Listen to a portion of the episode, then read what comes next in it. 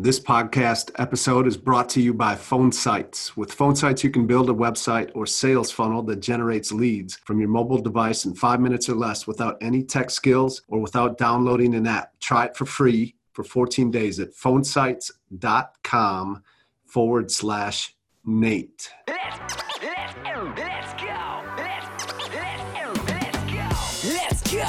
05 and 06, I deployed to Kuwait. I used to wait every day for them to say, Nature going home. I missed my life, missed my wife. 15 months, she was all alone. But when I got back, I felt out of control.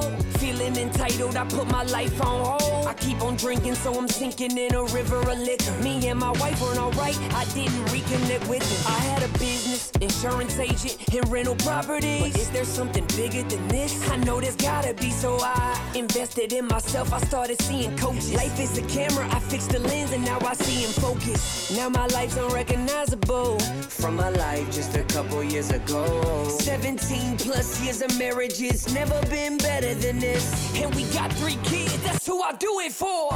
I'm to be a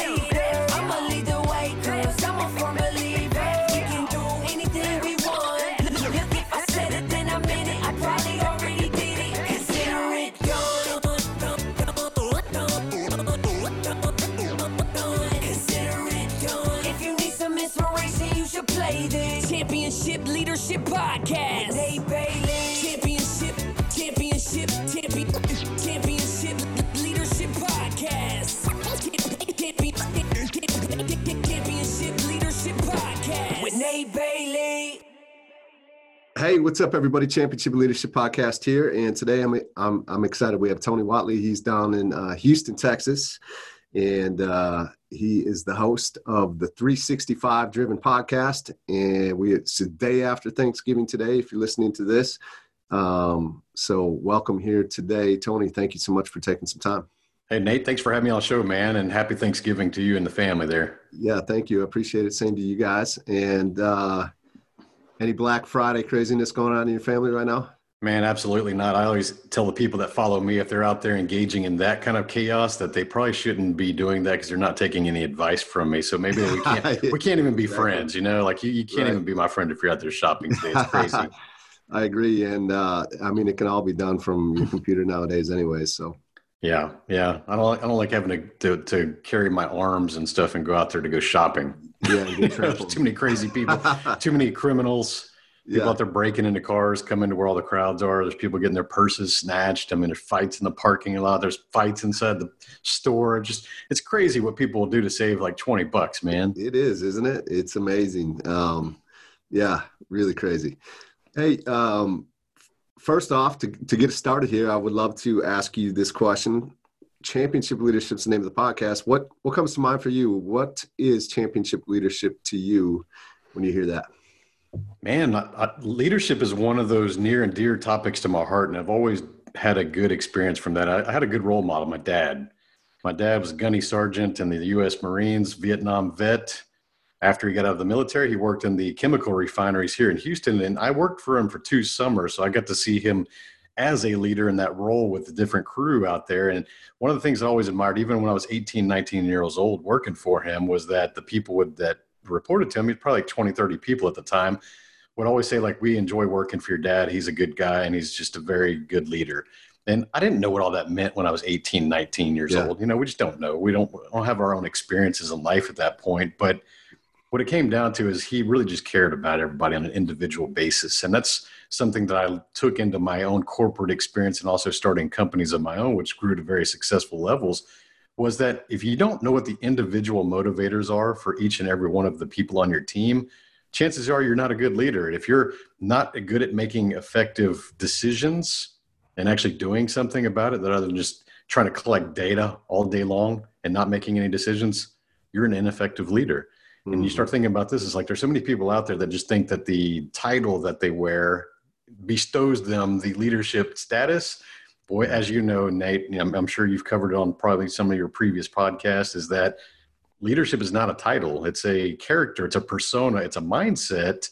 So if you have manager on your title, doesn't mean you're a leader. If you have CEO on your title, doesn't mean you're a leader. Founder doesn't mean you're a leader. Leaders is actually something we have to be cognizant and aware of. And really start to study these things. And really, it comes down to human psychology and human emotional control. A lot of different things, influence. There's a lot of different strategies with leadership. But if you want to become a good leader, it's not something you're born with. It's something you have to work for. Yeah, no, I love that. And it's you know, like you said, just just because you're in a leadership position doesn't mean you you are a leader. But and also like you don't have to be in a leadership position to be a leader as well, right? Absolutely. Yeah. What's uh if you could give us a little background on you and uh, you know what what's put you on this path? I know you touched a little bit about working with your father, a great leader. Um, but yeah, what what journey, what path have you been on? What are you up to that has brought you to this point where you are today?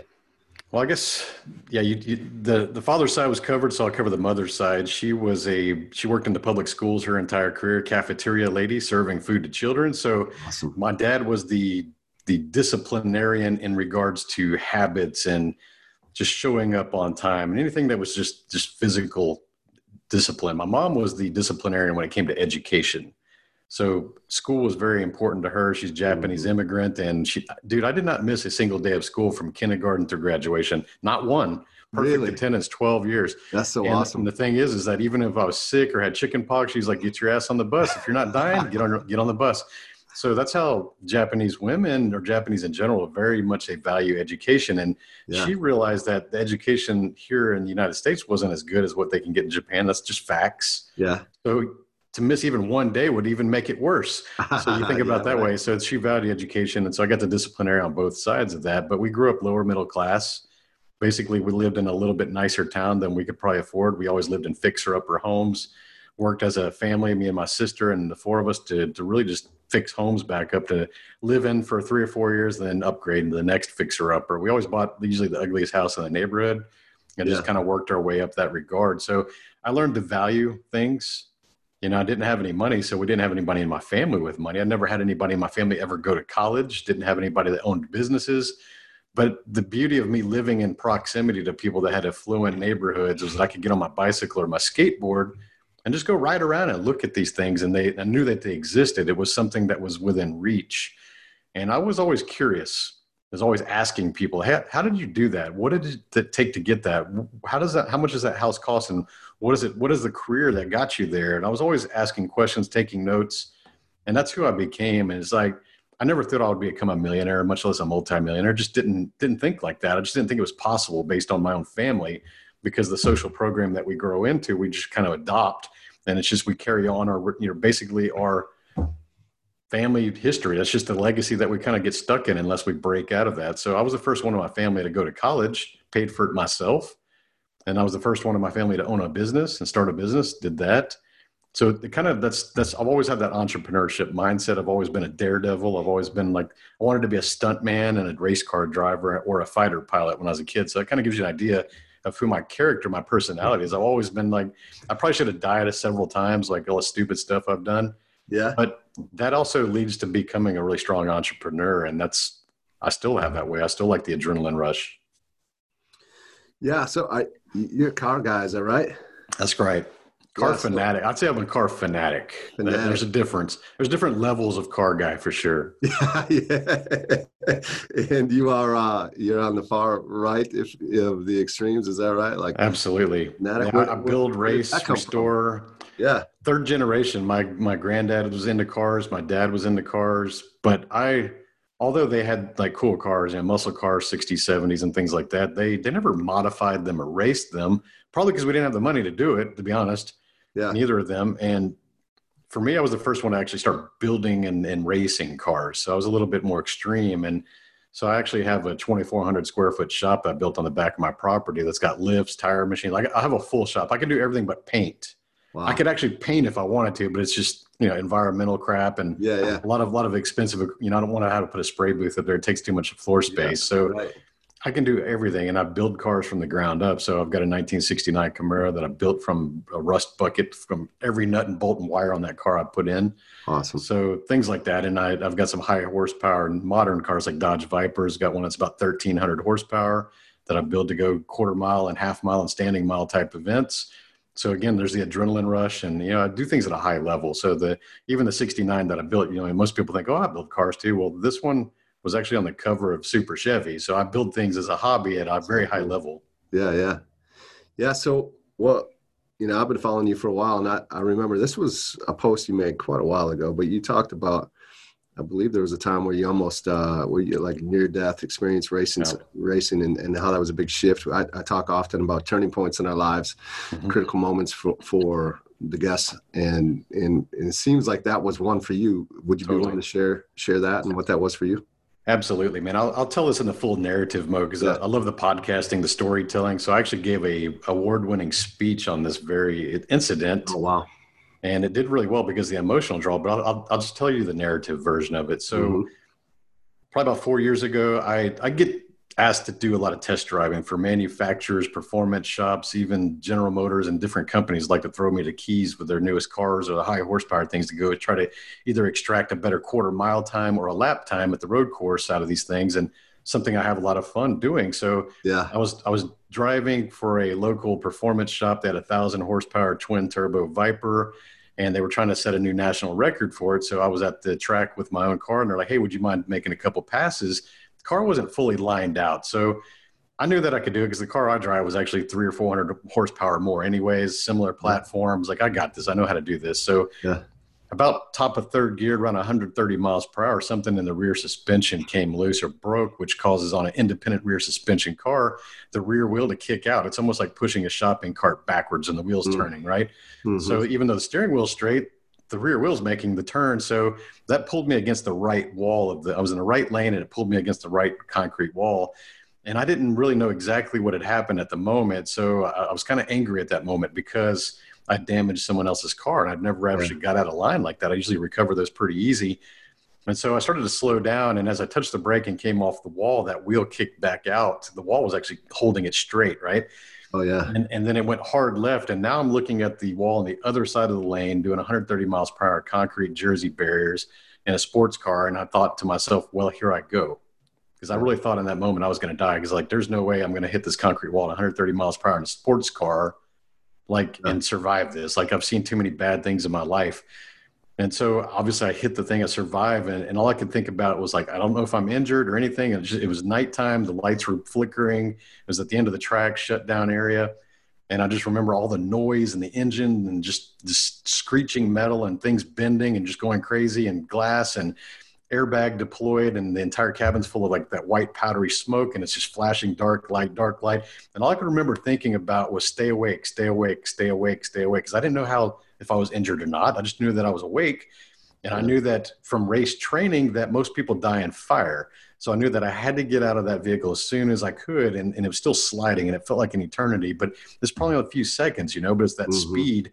And so I'm hearing all the noises and it's just, and I'm like, just stay awake, stay awake, stay awake. And then as soon as the door, you know, as soon as the, the car came to a stop, I pushed the door open. It was, it was forced to close because the fender on that side had been pushed into the door.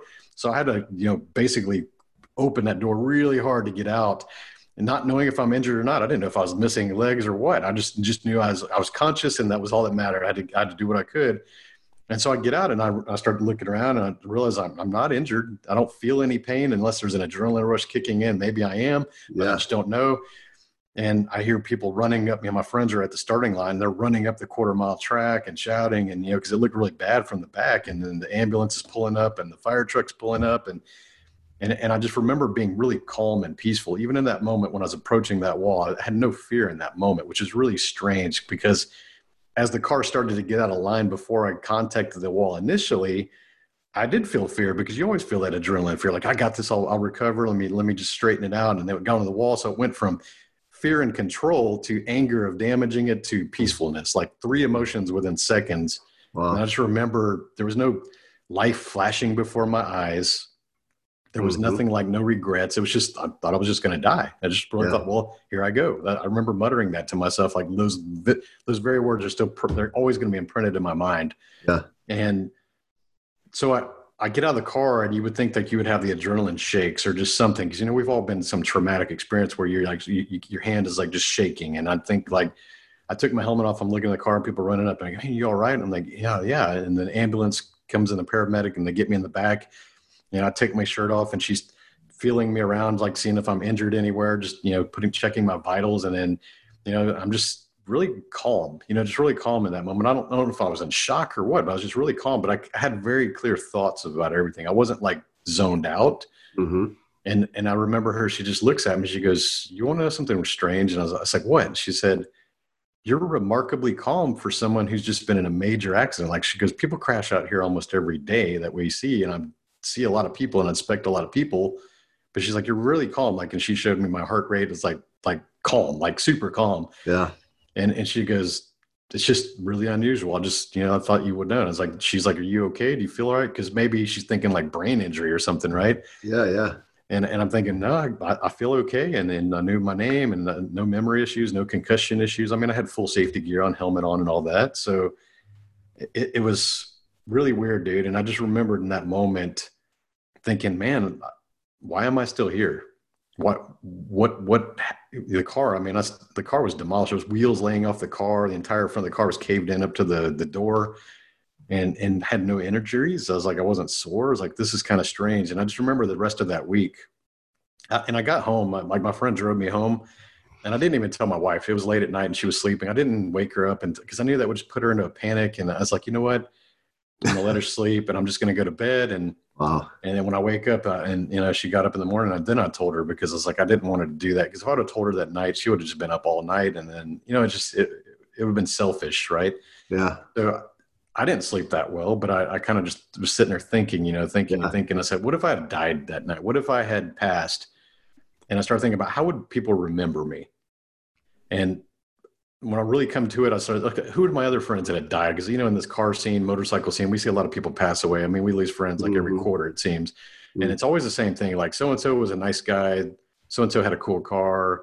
Yeah. It's just very, very superficial type things because we don't really get to know people on a higher level. We don't get to know how they think. We don't get to see the actions that they. We don't get to see the things that they're passionate about or things they're trying to impact the world because all we see is the surface level things of them being a nice guy and they have a bunch of cool cars. So I would have been known as, yeah, Tony was a millionaire, built a couple, you know, companies, had some cool cars. Yeah. That that I, I get it. There's people maybe listening going, dude, that's not so bad, but that's not enough right. Like being not so bad is not enough. So I really started thinking, uh, you know, I'm, I'm, I guess I was around 43 at the time. I'm 47 now. hmm And, I, and it, what it really started to paint the picture to me is I'm not showing a sense of urgency to impact the world because I've already had financial success. Sold my first company at age 34. And I always knew that I was going to become more financially successful, more influential, this and that, because I was on that trajectory. I was always doing the right things. I've always been that way. But the thing was, is that I have a story to tell to help other people become more successful. I've helped people build seven and eight figure companies, but they were only my friends. They were my close inner circle proximity. Those people were the only ones that got to benefit from my knowledge. I said, that's just not good enough, man. It's like, I have the story, the skill, the energy, but I'm not the right person yet. So I was just really hiding from the camera, hiding from the microphone, hiding from the stage because I had the financial success. I didn't need that. I didn't crave that for the fame. It was just, I'm good, man. I, I can keep doing this. I don't need to go and do all that. You know, I'm good. So it was kind of like, if you know me, you're going to benefit from it. So I really started thinking about that. I was like, what do I really love to do? And it's me as teaching. It's, and I said, I need to be, become the right person to teach. I need to be able to step out there and be able to make videos and do stage things and get on a podcast and be interviewed and write a book. And it's like, so I wanted to really just get my message out there. And so I wrote that book, Side Hustle Millionaire, really to scale my message out. But while I was writing it, I was like, dude, I'm not going to be good at interviews. So I need to become a better public speaker. I was like, well, how do I do that? Well, go hire someone to teach you, go join Toastmasters, take lessons, do a bunch of videos, just practice, like get better. Because I wanted to make sure that if I was going to get interviewed on a radio or a podcast or TV or whatever, I didn't get up there and embarrass myself or sound stupid and just say, um, um, um, uh, uh, uh yeah, uh, and just be like this lame duck interview. So I had to go invest in those skills, man. So that's kind of where I am today now. Started doing business coaching about two years ago, more publicly. You know, 365 Driven Brand we launched in June of 2017. It's doing very well. The podcast is doing very well. But all these were a result of me deciding that my legacy just wouldn't be Tony was a nice guy with cool cars. Yeah. Yeah, I love it. you know, I mean, wow, what a story. And the fact that you walked out of that like with re- no injuries. No, I was just sore, dude. Like a oh, massage, a couple of massages for the month, and I was good. I was already Yeah. back at the gym like the same week. And to be able to take that and just like take a look, right? And and you know, who do I want to be? What do I want people to say? And to actually yeah. then go out and do some things about it, right? Totally, man. So last two years have been very transformative, and and I've got a lot of friends that have known me even since grade school. You know, and they and they see me, and they're always like, "You were this is who you were meant to be." We always could see it, but you just never like did it.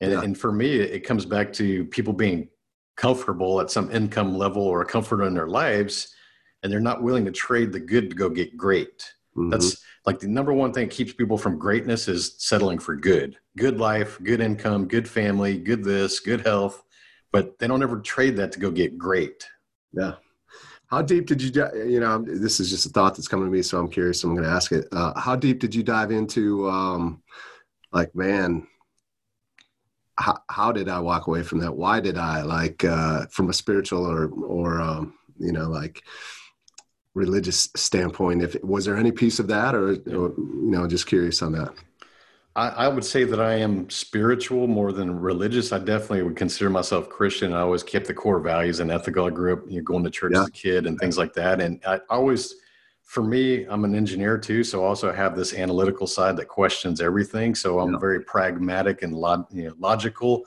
So the, i think there's a lot of things that are definitely valuable in the bible and, and religion. I think it's yeah, it's definitely the, the best self-help book in the in the planet in the world, right?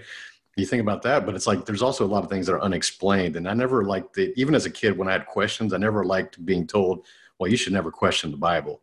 Like that was always oh, the cop out answer whenever you had like you wanted some clarification or you wanted to yeah. learn more and like, oh well, don't it's just what the Bible says. Like you shouldn't question them. Like for me, that's just never been good enough. Yeah, right. And when you start looking at the universe and like all of the things that we don't know and the things that we're discovering even on a macro or a micro you know microbiome you know, there's so much microbiology stuff that we're still learning on a daily basis like there's a lot of things we still don't understand that's not dictated by what's in a book written by a man mm-hmm. you know so yeah. it's like hmm that's a good, great baseline. I think everybody should definitely follow those core values. I definitely think that there's something else out there. I think that there's something more than what we are yeah. I, just don't know what that is and i don't know if i can clearly define that. I don't know if, if man can clearly define that. I mean we don't know who's gone out there and seen it and come back you know? Yeah. Yeah so so i think i hear you saying there wasn't a, t- a ton of uh struggle or conversation. No no i didn't i didn't go through the spiritual reawakening yeah. journeys like that. I just i just said that i'm here there must be a reason i'm here and, and it was pretty simple. advantage of it right yeah, and, it, and it, what it, what it really did was created urgency. It, it created yeah. like I'm not just going to sit around and wait for things to happen anymore. I'm going to do everything within my means to make them happen now. Mm-hmm. Yeah, I love that. What's um? So where did where does the 365 driven podcast come into play inside of all of that?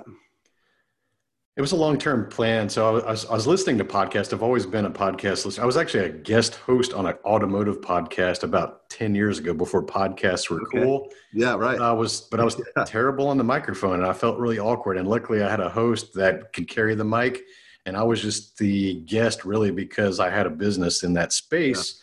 So he invited me on because I had a large audience, but I wasn't like good on a microphone. I was just kind of feeling awkward and so I did like maybe 10 episodes and then I was like, ah, I'm not, I started making excuses like oh, I'm too busy or whatever. I just, I just felt out of place. Right. So I did, I put it off and then I started always listening to podcasts because I've always been kind of a nerd that way. And I just find these things and find things that you're interested in and you're learning. And I like business and cars. And it's like, okay, I'm listening to those shows. And I said, okay, this book, that's the one, that's going to be the best way for me to get my message out there. Cause I, you know, the book is great, but the podcast is like the book on steroids when you think of it that way, just the value. And I said, okay, so the other way, I started listening to Lewis Howes. You know, he's got one of his top rated podcasts, The School yeah. of Greatness. Yeah.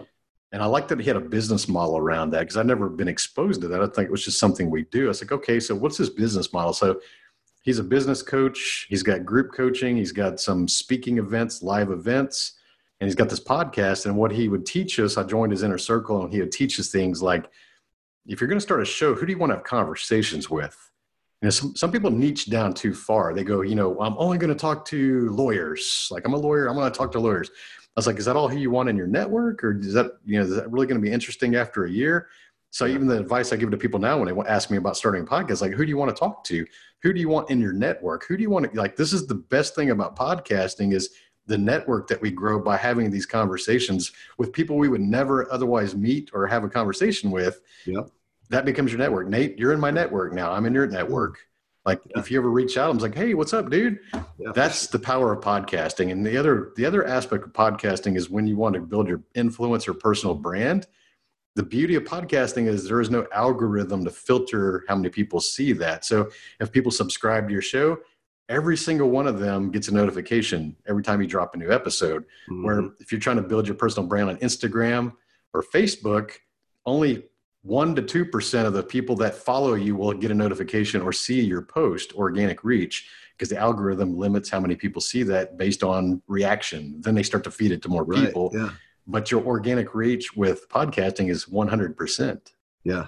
Yeah. That's a great point. What's um what's a vision for you?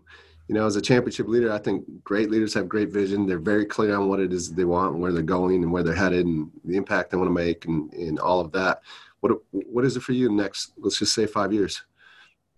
365 Driven is an entrepreneurship community, but it's also, I don't believe in just financial success. I also think about mindset, relationships, and your health, things that I have a lot of passion for because I have, you know, I've met several people with financial success where that were miserable.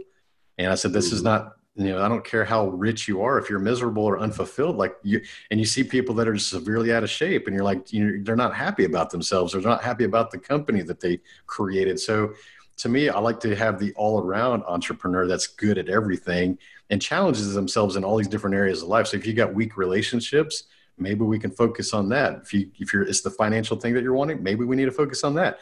There's all these different things but 365 Driven is a support network for entrepreneurs. I got a Facebook group, about 3,000 people in there, because I realized that my super, I have two superpowers that I always can go back to. One of those is building large communities. The other one is identifying the, really the potential in other people that they may not necessarily see for themselves. I can see other people, I can observe their skill sets, and I can see where they could potentially be. I could see big things for people that they may not believe in themselves, but I can see that and it always killed me to watch people just waste their potential and just squander their potential. And it used to really bother me, like especially friends. But now I learned, like, you know what? It's that whole like you can lead a horse to water, but you can't make them drink. Like I can tell them this stuff, but if they're not willing to take the steps, or if they don't want that for themselves, then they're never going to get there anyway. So I need to quit wasting my time and, and, and investing emotional capital and trying to make them better because they just don't want to do it. So I start looking for people that actually do want to improve and become more successful and become more fit, have better relationships. There's thousands, if not millions, of people out there that want those things. So I said, I'm a good person to teach that because that's what I exemplify. So 365 Driven, I launched to be 365 driven, driven every day. It's put some kind of effort in. I'm not a workaholic, but you got to mm-hmm. put some kind of effort in every day. So maybe you're working five days a week but maybe on the weekends you should be reading some books and learning some things and investing in your own skill set or your own knowledge to make yourself better don't be skipping the gym on the weekends just because it's the weekend you know just right. be a little bit 365 driven every day and that's where i started to launch that and you know it's growing so you know some backstory some context I built some massive online communities in the automotive space. So ls1tech.com was the first community I built. It grew to 300,000 registered members. And this wow. is pre pre social. Yeah, this right. was 2001 to 2007. Facebook didn't even launch till 2009. So yeah. I did this all before social media, just growing it organically by doing giveaways and having you know live events and racing and things like that to draw people and build a community. So I'm very good at facilitating growing massive communities. The second one I grew was performancetrucks.net that one grew to about 190,000 members. So again, two massive communities that just me being a leader, learning as I went, just kind of figured it out. I've become a servant leader. I'm not the person that stands on top of the hill and pounds my chest and acts like I'm super awesome and I'm the king. I'm the mm-hmm. one that interacts and becomes like part of the community and just facilitates the success of other people because when I can help other people, it always comes back to me as well. So it's just like this nice reciprocity. Yeah, that's incredible. I love that, and that's uh, it's impressive uh, to be able to do that. It's it's challenging to grow an audience like that. So such a skill set to have for sure. Mm-hmm. What's um, who are a few leaders or one or two leaders that that really have impacted you? I know you you are a big believer in not only as a coach but but investing in others uh, to help you mm-hmm. as well and um, so I'm just interested. Yeah, who are some people that have impacted you, and, and more than like who they are, but like you know, how have they really impacted you? So I've got two paid mentors right now, and I, you're right. I think that if you're going to be a coach, that you, if you're not investing in the same process and improving yourself, then how yeah. can you charge other people to yeah, be a coach? Totally. I just don't agree with it. I like you need to be either either part of a high high end mastermind of your peers or a coaching program yourself. So mm-hmm. currently, my two coaches at this point are in the Arete Syndicate. So my coaches are Andy Frisella yeah. and Ed Mylett. So two guys that built nine figure companies from zero. They were both broke as shit yep. and built nine figure companies are very very wealthy now. They're they're yeah. both in their 40s yep. and they have the tough love about them they don't like excuses. They they basically hold people accountable. They got different dynamics. So i'll, I'll tell you about like andy. Andy's definitely the tell it like it is guy. He's the mfceo project. If you go find his podcast he's usually in the top 10 on all of itunes. Yeah it's awesome podcast. So mfceo andy's tough love and he's just very just blunt. He doesn't like any excuses, and that's who I am. So uh, we have a good resonation. Plus, he's a major car guy, so we we mm-hmm. love that about each other. And I've actually interviewed him on my show. We talked about cars, so imagine that. Yeah, yeah, uh, right. Now, Ed Ed is a little bit different. Ed is definitely more of the compassionate listener, and he's he's a hell of a speaker. If you ever get to see Ed Mylett speak in person at a live event, you'll find that he's one of the best speakers you'll ever see because he's very well in tune with the emotional side and the storytelling side of speaking. So if I want to become the best speaker and I love to stand on stages now, mm-hmm. I want to learn from somebody that actually does the things at a highest level. So Ed Mylett is an incredible, incredible speaker, storyteller, connection. Like he's got a lot of connectivity. If you ever have a conversation with him, he's very present and he's very, you know, if you listen to his podcast, another top rated iTunes podcast, Ed Mylett show, he's very good at listening and, and answering questions and just being very present in the moment. And he, he's thinking on such a deep level. And what I like is like you listen to him, he's very good at acknowledging people and he can see like the skills and the abilities and the character within his guests. And he's like, I want to acknowledge you on this. I see this within you. And the way you're answering is this. So he's very emotional quotient, emotional intelligent, like like probably one of the highest I've ever met. Yeah. Yeah. Yeah. Thank you for sharing those. Those are uh they haven't come out of nowhere, that's for sure. But they've definitely come on the scene strong in the last few years, and and uh, they're doing some great things. And and uh, I, wouldn't be su- surprised to see myself check them out at the Arete Syndicate here um, one of these days. But uh, yep. Uh, tell me uh, as we wrap this up, what what are one or two things that you could um, give to the listeners as a piece of ex- advice? Maybe you know some principles that you live by. Um, that would help them move forward that they could apply into their life right away and really make an impact on them? I'll, I'll give you two. The two main ones that I always think about when what holds most people back, whether that's success or career or whatever you're trying to get, or you're trying to start something new, or maybe you just want to improve. First of all, you got to look about the people that you surround yourself with. We hear this our entire lives, even if we're kids. Your parents were like, "I don't like you hanging out with those boys. I don't like you hanging out with those other those girls." Like your parents had a good judge of character. Yeah so even as a kid, we knew this advice, but the thing is, we don't really take advice. We we hear that and we know that we understand that's a fundamental. The problem is anything that's fundamental, we've heard it our whole lives, and we just go, yeah, yeah, I got that. We just kind of dismiss it, and we always mm-hmm. think that there's some silver bullet or magic potion that's going to solve the problems. The thing is, like, you got to go back and look at the fundamentals and ask yourself, like, with clear eyes, am I really doing that? Am I really focusing on this? Am I really making actions to that? Because you'll find that most people allow toxic and negative people within their proximity because they know people. Because we're humans we like to have connections. We're pack animals by nature. And you know over the millions of years of human evolution if we were to be outcast from the pack that means we would die. We would lose our shelter. We would lose our food. We would lose our procreation sex. All that stuff would be gone and would be ourselves. So we're hardwired to be fitting in packs even when people aren't good for us. So there's so many people out there just holding on to toxic toxic energy, toxic people, negative people because maybe they went to high school with them, or maybe they work with them, or maybe they just have some similar interest or hobby in common. That's that's the problem that's going to hold you back. So we always hear the thing like you're going to be the five, uh, you know, the average of the five people you hang around.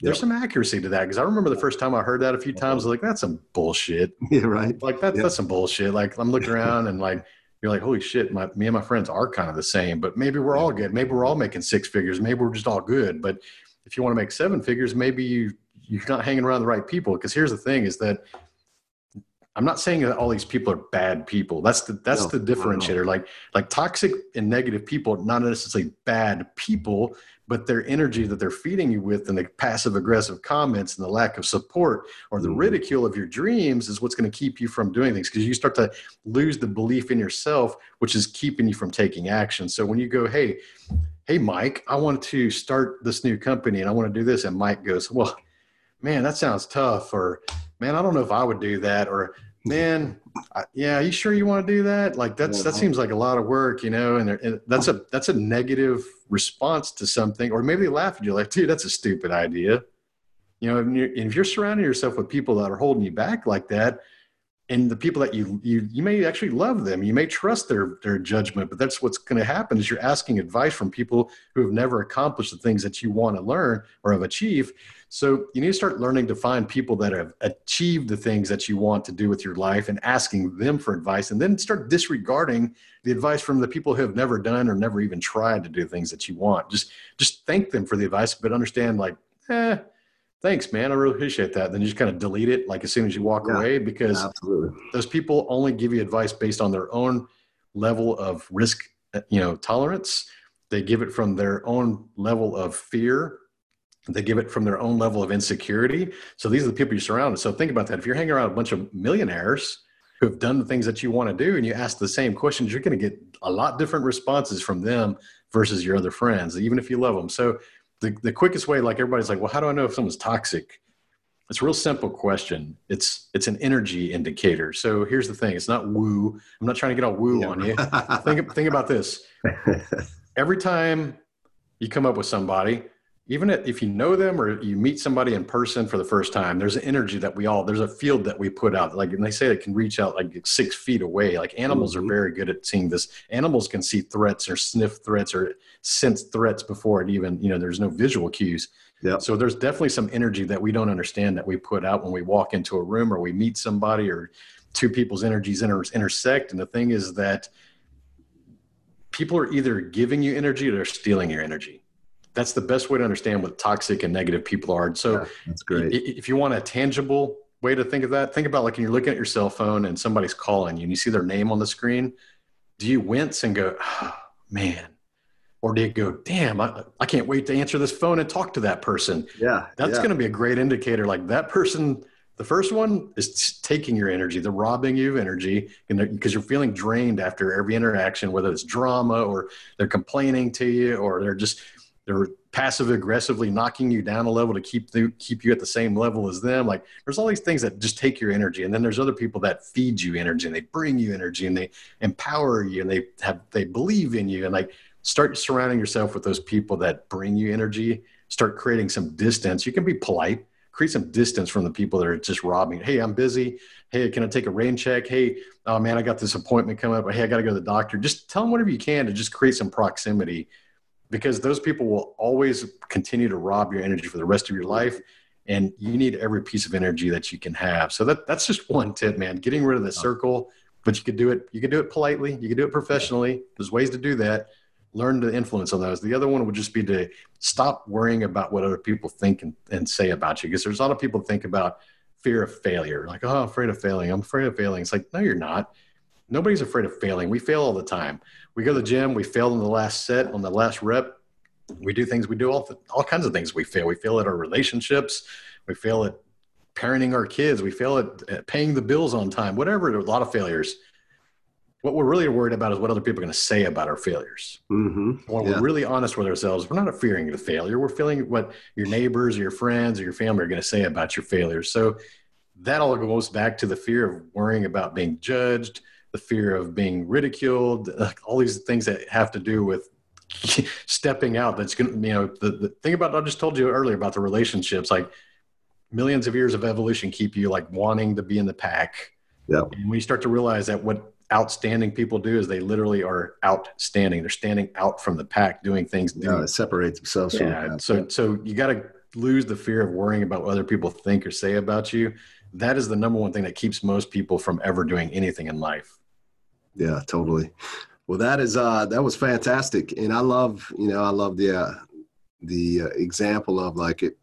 if the name pops up on your phone, because I totally like I could I totally resonated with that. Like, yeah, there's some people where it's just a time suck, and it's like I did not want to answer that, let it go to voicemail, and there's others that it's like I'll answer right away. So yeah. um, that's perfect. Appreciate that. What are some ways that the listeners can find out more about you and, and what you got going on? Hey, thanks, Nate. But uh, my website, 365driven.com, 365driven.com. Uh, you'll find links to my book, my podcast, and all my social media channels on that page. Awesome. Thank you so much today, Tony, for taking some time with us. I really appreciate it. Had a great time. Hey, thanks for having me on, Nate. Yeah. Let's, let's, let's go. Let's, let's, let's go. Let's go. In 05 and 06, I deployed to Kuwait. I used to wait every day for them to say, Nature going home. I missed my life, missed my wife. For 15 months, she was all alone. But when I got back, I felt out of control. Feeling entitled, I put my life on hold. I keep on drinking, so I'm sinking in a river of liquor. Me and my wife weren't alright, I didn't reconnect with her. I had a business, insurance agent, and rental properties. But is there something bigger than this? I know there's gotta be, so I invested in myself. I started seeing coaches. Life is a camera, I fixed the lens, and now I see in focus. Now my life's unrecognizable from my life just a couple years ago. 17 plus years years of marriage, it's never been better than this.